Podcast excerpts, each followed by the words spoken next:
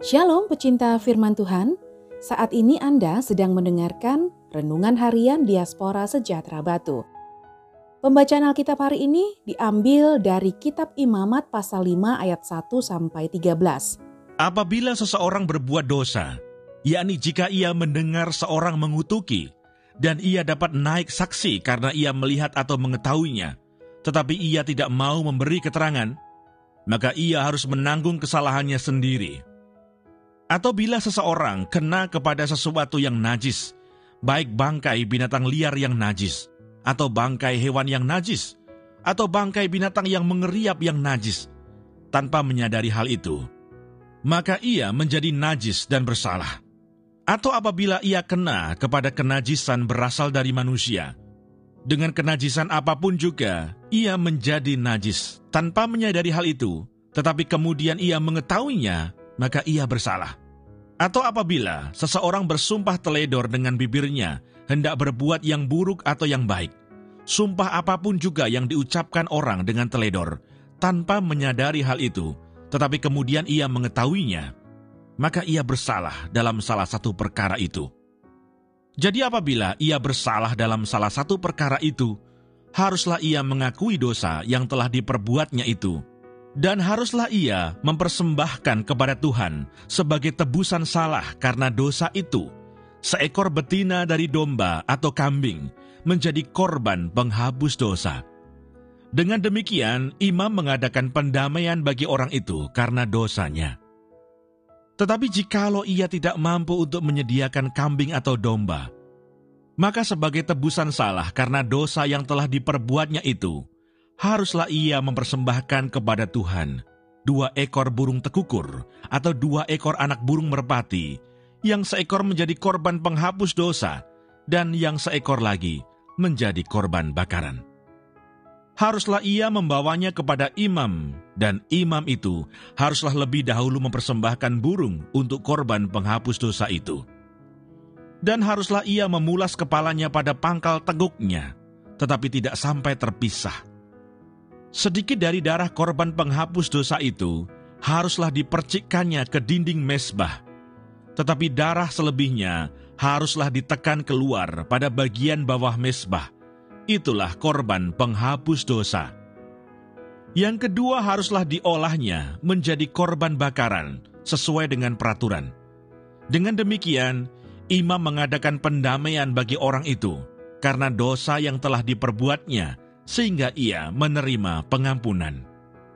Tetapi jikalau ia tidak mampu menyediakan dua ekor burung terkukur atau dua ekor anak burung merpati, maka haruslah ia membawa sebagai persembahannya karena dosanya itu, sepersepuluh eva tepung yang terbaik menjadi korban penghapus dosa. Tidak boleh ditaruhnya minyak dan dibubuhnya kemenyan di atasnya, karena itulah korban penghapus dosa lalu haruslah itu dibawanya kepada imam, dan imam itu haruslah mengambil daripadanya segenggam sebagai bagian ingat-ingatannya, lalu membakarnya di atas mesbah, di atas segala korban api-apian Tuhan. Itulah korban penghapus dosa. Dengan demikian, imam mengadakan pendamaian bagi orang itu, karena dosanya dalam salah satu perkara itu, sehingga ia menerima pengampunan. Selebihnya adalah bagian imam, sama seperti korban sajian. Ayat mas hari ini dari kitab Imamat pasal 5 ayat yang kelima.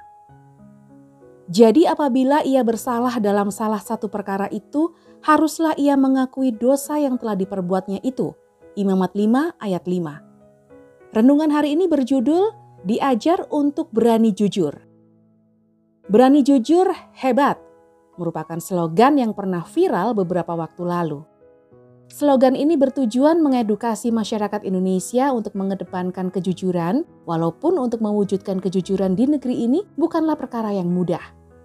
Jika saja semua orang di negeri ini memiliki kejujuran, maka Indonesia akan menjadi bangsa yang maju dan bahkan menjadi bangsa percontohan bagi bangsa-bangsa lain.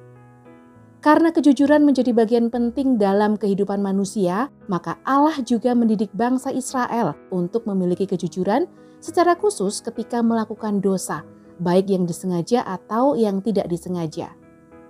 Ketidakjujuran sekecil apa pun jika dibiarkan cepat atau lambat akan memunculkan permasalahan baik bagi si pelaku ataupun bagi orang lain. Dengan demikian sudah menjadi kehendak Allah supaya setiap orang-orang yang mengenalnya memiliki kejujuran dalam menjalani hidup.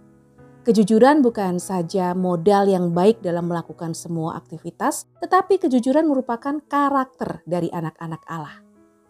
Jika saat ini Anda sudah memiliki kejujuran terhadap sesama, tantangan berikutnya adalah apakah Anda berani memiliki kejujuran di hadapan Tuhan? Apakah Anda masih sering melakukan dosa, baik yang disengaja maupun yang tidak disengaja, tetapi Anda merasa tidak bersalah di hadapan Tuhan? Atau Anda dengan sengaja tidak bersedia meminta pengampunan dari Tuhan? Ingatlah, kebiasaan tersebut apabila dilakukan berulang-ulang maka akan menjadi karakter. Oleh karena itu, mari kita berani menjadi anak-anak Tuhan yang memiliki kejujuran. Secara khusus, ketika melakukan pelanggaran, segeralah meminta ampun kepada Tuhan dan berusaha untuk tidak mengulang lagi dosa tersebut. Ketulusan dan kejujuran kiranya mengawal aku, sebab aku menanti-nantikan engkau. Mazmur 25 ayat 21. Tuhan Yesus memberkati.